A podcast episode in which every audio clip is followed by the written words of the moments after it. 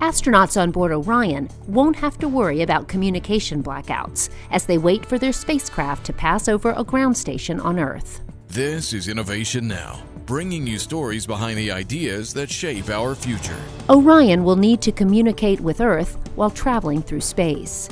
Here's Amy Yang, a member of the communications and tracking team for the Artemis program, to explain how NASA will monitor Orion during different phases of the mission. In the Mission Control Center in Houston, we'll need to send commands to the spacecraft, receive data, and track Orion along its trajectory. To do this, Orion uses high-speed communication system. Crew can send and receive video, data, and voice communication through antennas on the crew and service modules. These signal will pass through NASA's satellite networks in space and on the ground. NASA will use three networks the Space Network, Near Earth Network, and the Deep Space Network to ensure near continuous communication between the spacecraft and the ground.